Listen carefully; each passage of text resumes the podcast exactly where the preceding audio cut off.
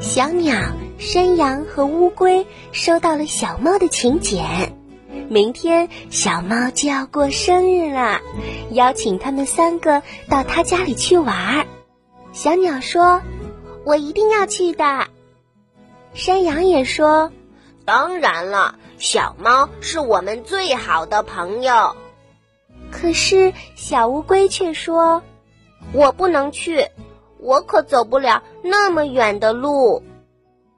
小鸟、山羊和乌龟住在大山底下，小猫住在山顶。从山底到山顶只有一条小路，得要一直往上爬才能到达呢。山羊问：“那小乌龟，你到底要不要参加小猫的生日晚会呢？”小乌龟点了点头，小鸟说：“那你就去吧。”不是我不想去，但是我该怎么去呢？小鸟摇了摇头说：“你等着吧，一定会有好办法的。”到底什么办法呢？小鸟可没有告诉小乌龟。为了第二天早晨天亮就起床，三个好朋友。早早的就睡了。第二天一大早，他们三个呀就站在了山下边那条通往山顶的小路上。小乌龟爬上山，看了又看，他说：“我想我还是不去了。对于我来说，这条路简直是太远了。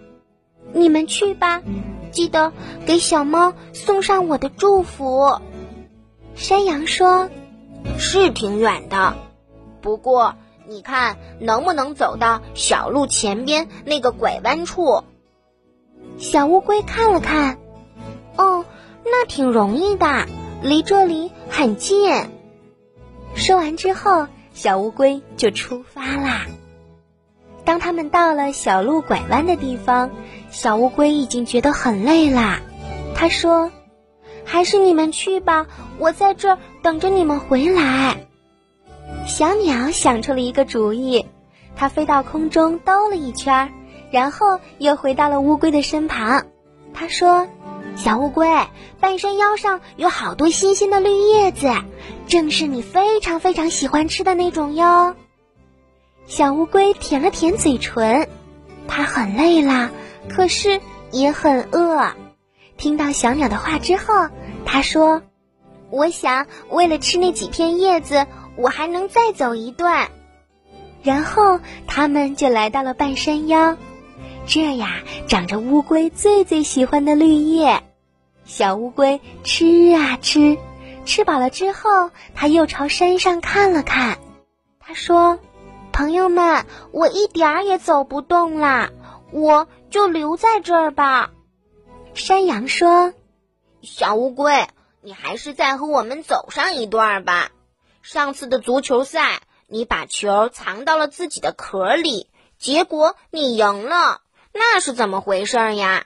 你能讲给我们听听吗？”小乌龟开始讲那场球赛啦。他一边走一边给小鸟、山羊讲着。当他讲完的时候，他们竟然看到了山顶。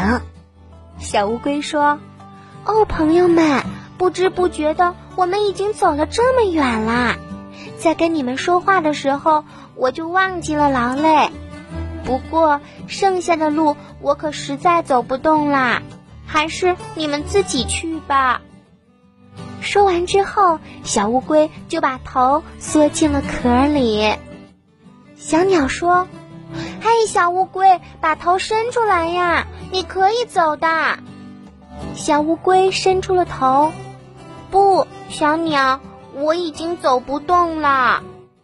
山羊说：“小乌龟，你一定可以走的，一步一步的走，先迈一只脚，然后再迈另一只。”小乌龟摇了摇头说：“不了，山羊，我走不动。”但是它还是迈出了一只脚。山羊又说：“小乌龟，你看，我就说嘛，你可以走的。不，我走不动。小乌龟一边说，一边又迈出了一步。小鸟说：“你看呀，你是可以走的。”小乌龟一个劲的摇着头，他说自己已经不能走啦，但是他的脚却一步一步地向前走着。突然，他们看到了小猫和其他的动物。原来呀，不知不觉中，他们已经到了山顶。小乌龟虽然很累，但是它却感到非常高兴。他看着山羊和小鸟，对大家说：“我终于走完了这段路，这里面有我朋友们的功劳。”然后大家高高兴兴地参加了小猫的生日晚会。虽然这不是小乌龟的生日，但是小乌龟觉得比他自己过生日还要快乐呢，因为他做到了他认为自己。肯定做不到的事情。